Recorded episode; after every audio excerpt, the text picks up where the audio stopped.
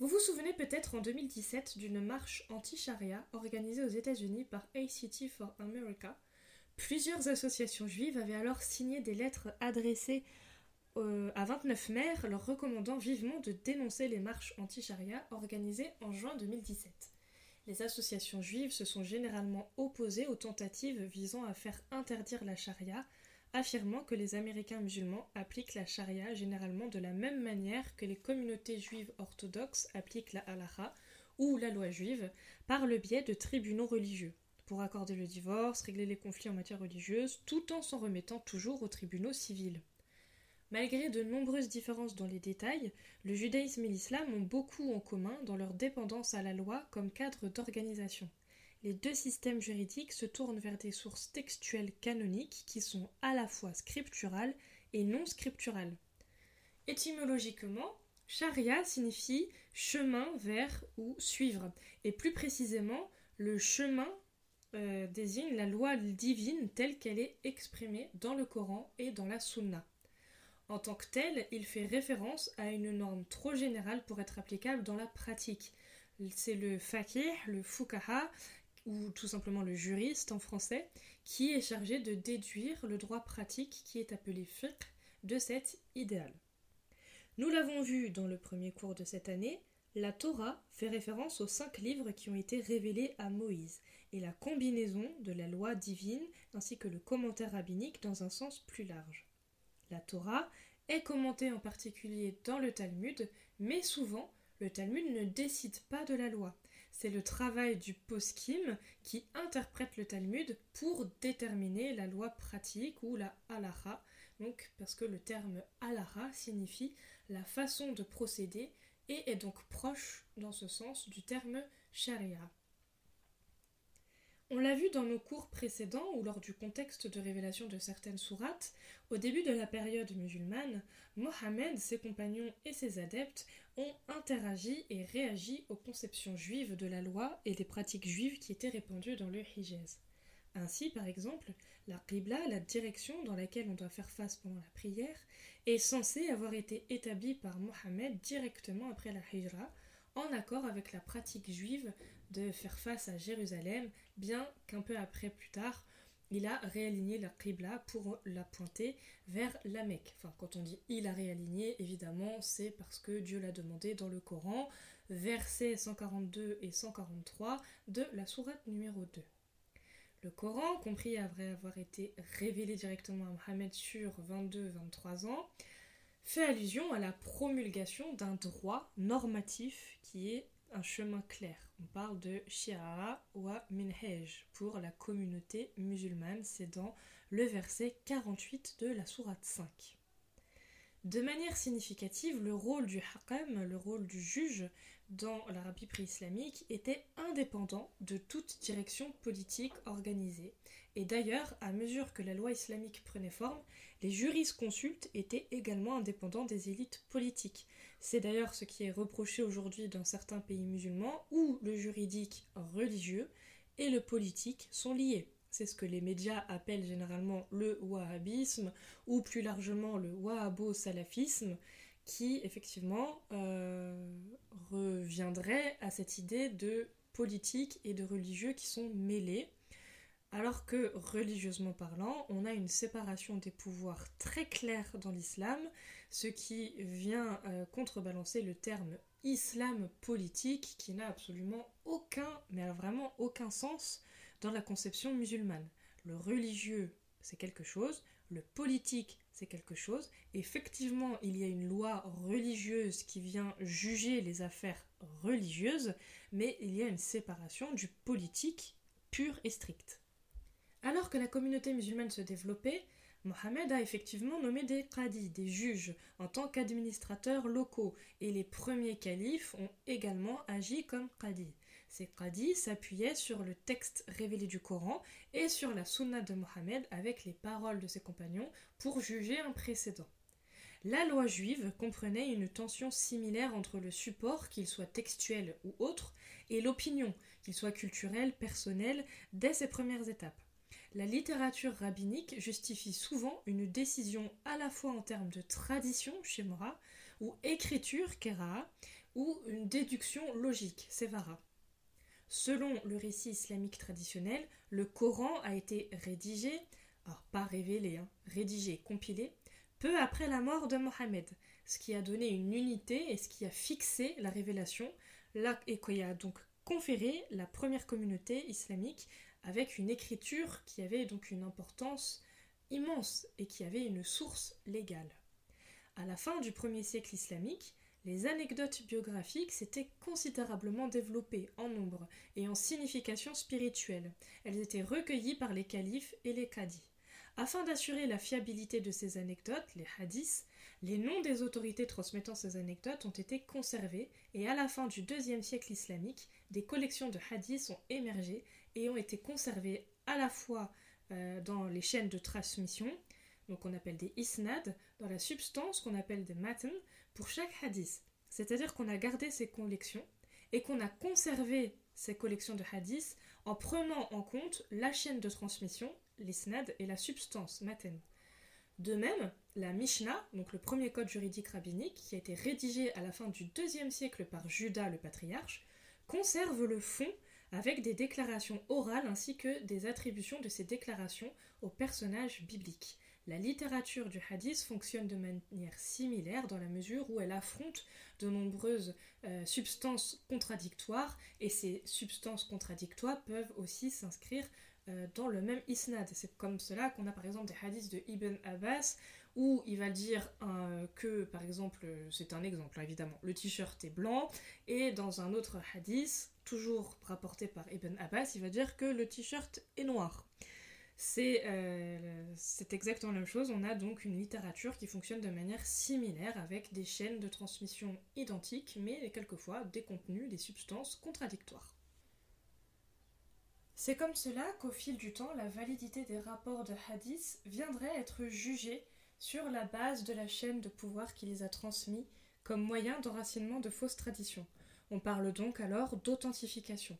Comme la pratique de la collecte des hadiths et la science corollaire de la transmission, donc aussi avec la critique, hein, s'est développée, et un certain nombre de collections de hadiths canoniques dont les traditions étaient qualifiées d'ailleurs de fiables.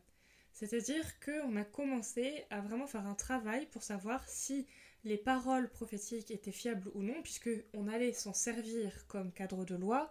Donc il ne s'agissait pas euh, d'établir des cadres de loi sur des choses qui n'étaient pas vérifiées.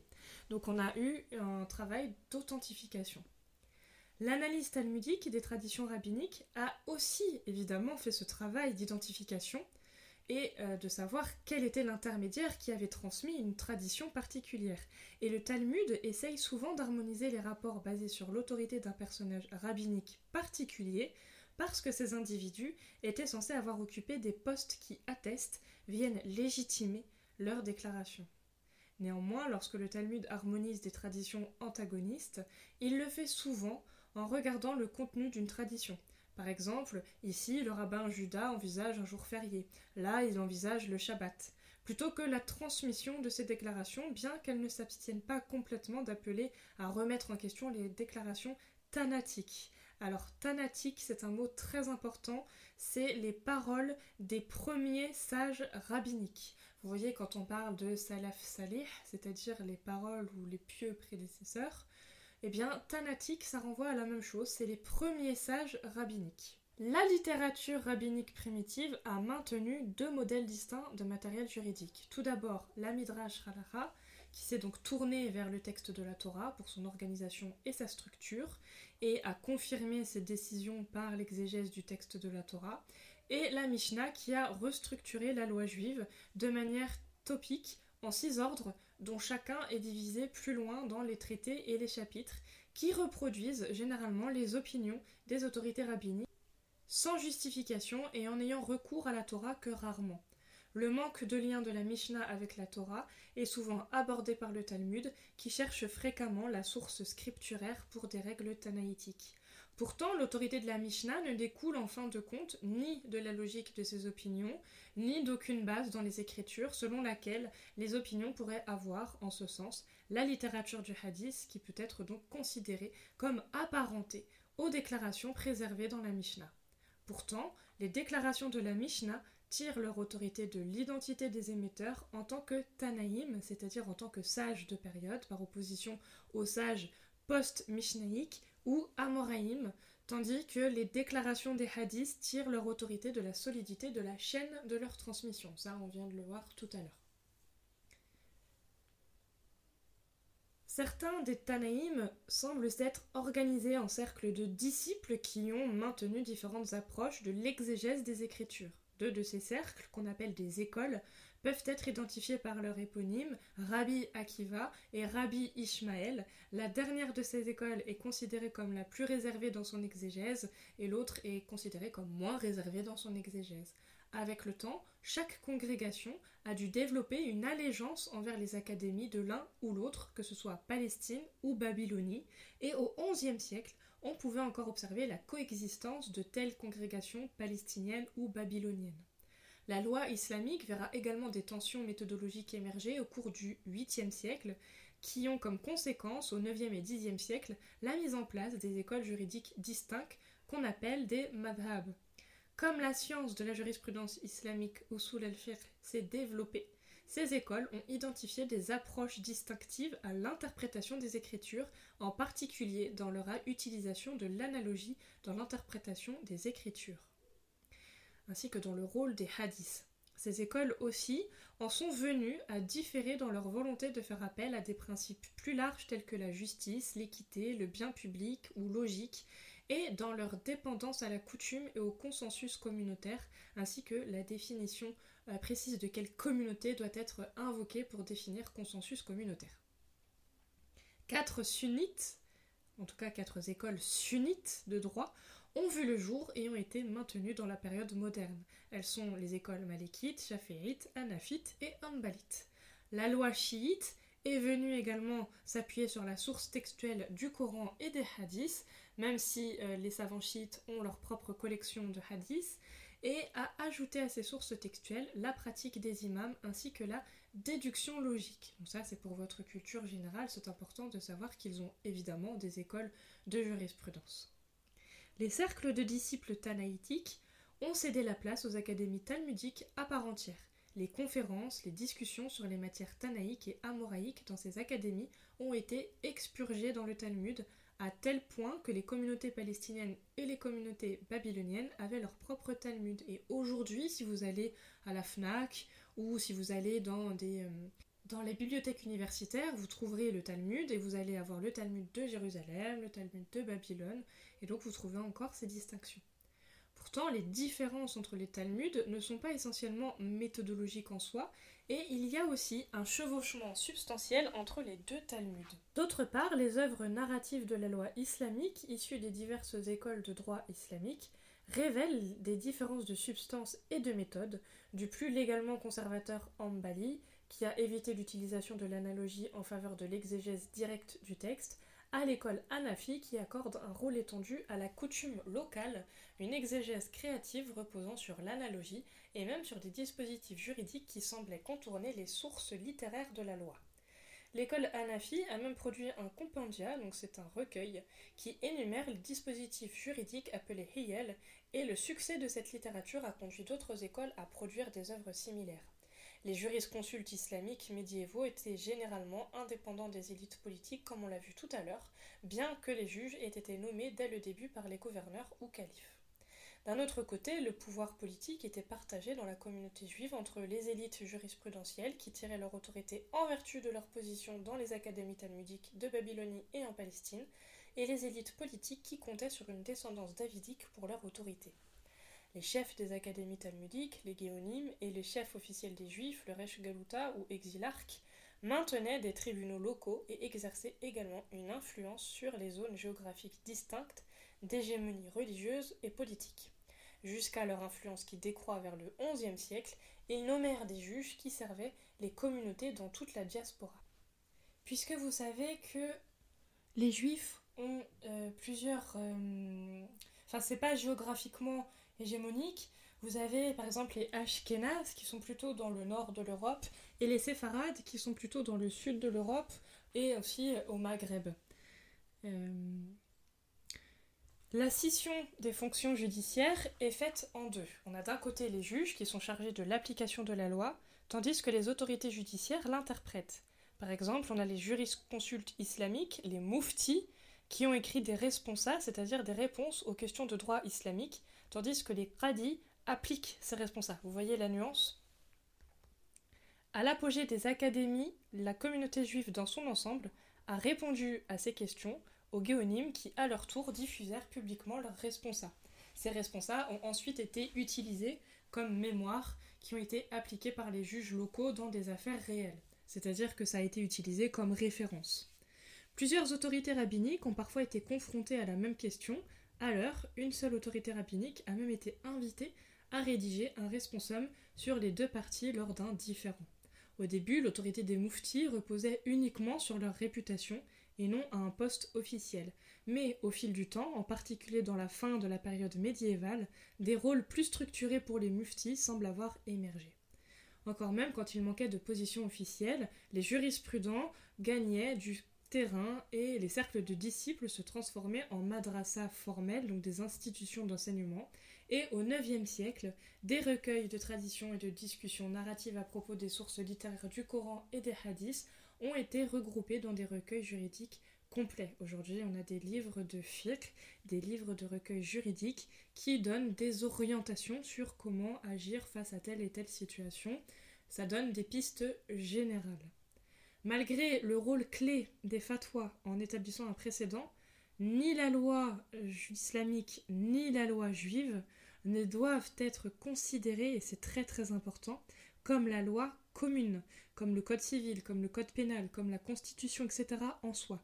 Parce que les responsables sont des compositions quasi théoriques ou juridiques qui sont mises en œuvre par le Qadi et non par le mufti lui-même c'est-à-dire que ce sont des cas de jurisprudence. Si vous connaissez le droit, vous savez que devant une situation, on va avoir des cas de jurisprudence.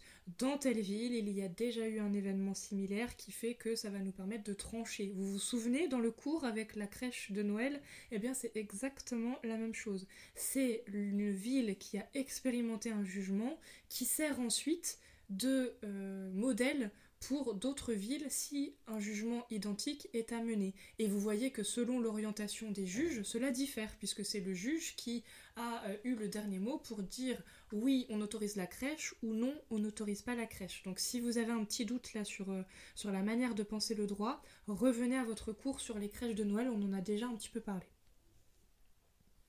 En plus de l'étude du Talmud, de l'écriture de responsa et de la composition des monographies à la quitte, donc on dit à la rite aussi, les guéonymes ont contribué au développement des lois en promulguant des textes, des takanot, qui répondent aux transformations sociales d'une population en voie d'urbanisation pendant la révolution commerciale islamique des 8e et 9e siècles. Rappelons que tout ce petit monde vivait les uns avec les autres sur les mêmes territoires. Ces pressions sociales ont également conduit au développement des coutumes qui étaient souvent confirmées par la suite par le recours à des textes de preuves bibliques. La coutume était aussi un facteur pour accuser la loi islamique d'absorber les pratiques pré-islamiques locales à la suite des débuts des conquêtes, souvent aussi par souci pratique. Par exemple, la première doctrine islamique a accepté le témoignage oral seul et a rejeté l'utilisation de documents écrits comme preuve. Cependant, l'utilisation de tels documents n'a pas seulement gagné en importance au fil du temps à mesure que l'hégémonie islamique se développait, mais l'importance éventuelle de la rédaction de documents conduit au développement de toute une branche de la littérature juridique islamique concernés avec pratique notariale. C'est ce qu'on appelle Ain Mashurut. Les formulaires ont comblé le fossé entre le récit d'œuvres de droit et de la vie quotidienne dans les deux traditions. Concomitante avec la désintégration de l'autorité guéonique, les centres locaux de la communauté juive, l'apprentissage s'est développé et le rôle de la coutume locale s'est également élargi. De ces locaux euh, ont émergé certains jurisprudents dont la proéminence a donné à leurs travaux une autorité à la. Ces travaux comprennent le condensé talmunique du XIe siècle, notamment les écrits de quelqu'un dont vous entendez très souvent parler sur Il était une fois, Solomon ben Isaac, populairement appelé Rashi. Deux tendances concurrentes ont répondu à la montée de la coutume locale. Premièrement, une tentative de restaurer la centralité d'une pratique universelle et normative au moyen d'un code complet conçu pour remédier au faible niveau de l'apprentissage talmudique dans la diaspora, et deuxièmement, une tentative de préserver la tradition locale par la prolifération d'œuvres qui ont enregistré cette tradition. Je suis en train de penser que peut-être le terme diaspora vous pose souci, c'est-à-dire qu'au moment où les juifs étaient tous en terre de Palestine, avec la destruction du temple par les Romains, les juifs en sont venus à euh, émigrer partout dans le monde. Et donc les juifs qui ne sont pas en terre, euh, là où il y avait le temple de Salomon, sont les juifs de la diaspora.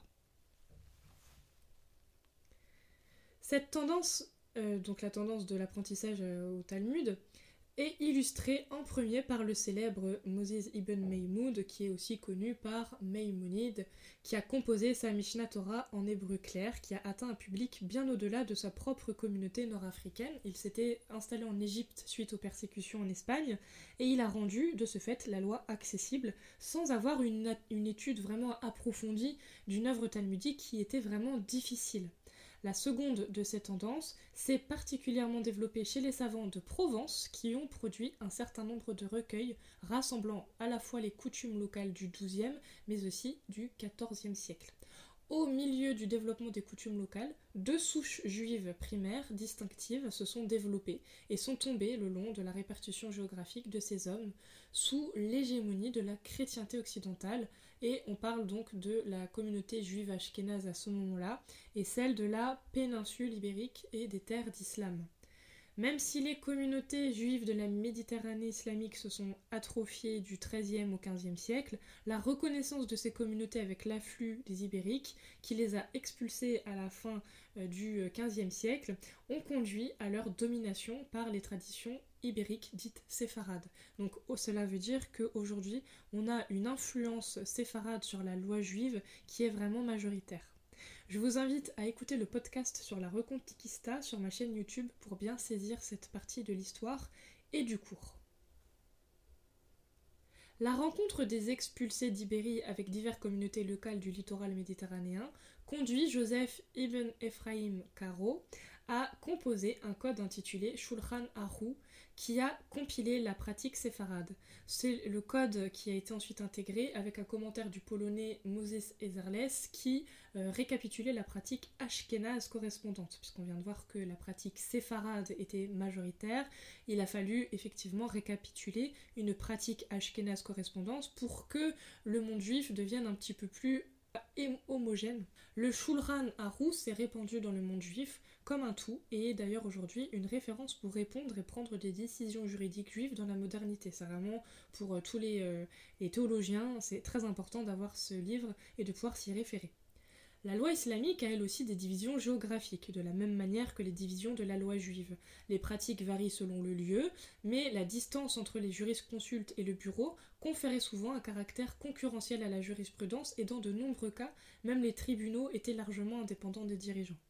Euh, on a par exemple ici en France une influence maliki parce que euh, on est très proche du Maghreb et c'est l'école de jurisprudence qui est euh, près de cette école de jurisprudence.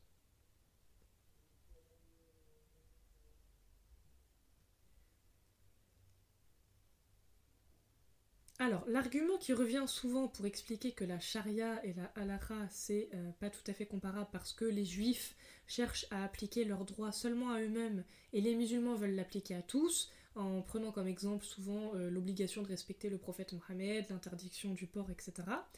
Alors effectivement, la halakha pourrait davantage se comparer au droit canonique, donc le droit qui est euh, en rapport avec l'autorité ecclésiastique, le droit canonique catholique, qui est donc un ensemble d'ordonnances, de règlements qui a été pris par l'autorité, qui concerne le gouvernement d'une organisation. C'est pas tout à fait juste, par contre, de dire que euh, la, hum, les juifs enfin que la charia et la halakha sont pas tout à fait comparables parce que les juifs cherchent à appliquer leurs droits seulement à eux-mêmes et les musulmans à tout le monde. En effet, dans la charia, par exemple, on va donner un exemple concret, et ça sera d'ailleurs le seul, on va parler du divorce. Dans la charia, il est prévu que les juifs jugent selon leurs tribunaux pour les affaires qui les concernent, et idem pour les chrétiens. Par exemple, donc l'héritage, le mariage et le divorce. Sauf s'il y a trouble à l'ordre public, c'est la loi de l'État musulman qui vient gérer dans ce cas, puisque c'est général. Mais même dans ce cas, il y a du cas par cas.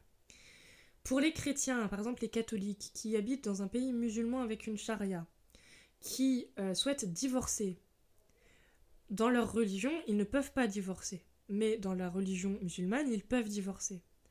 C'est donc eux qui gèrent leurs affaires, puisque le droit musulman viendrait contredire le droit catholique. Vous voyez?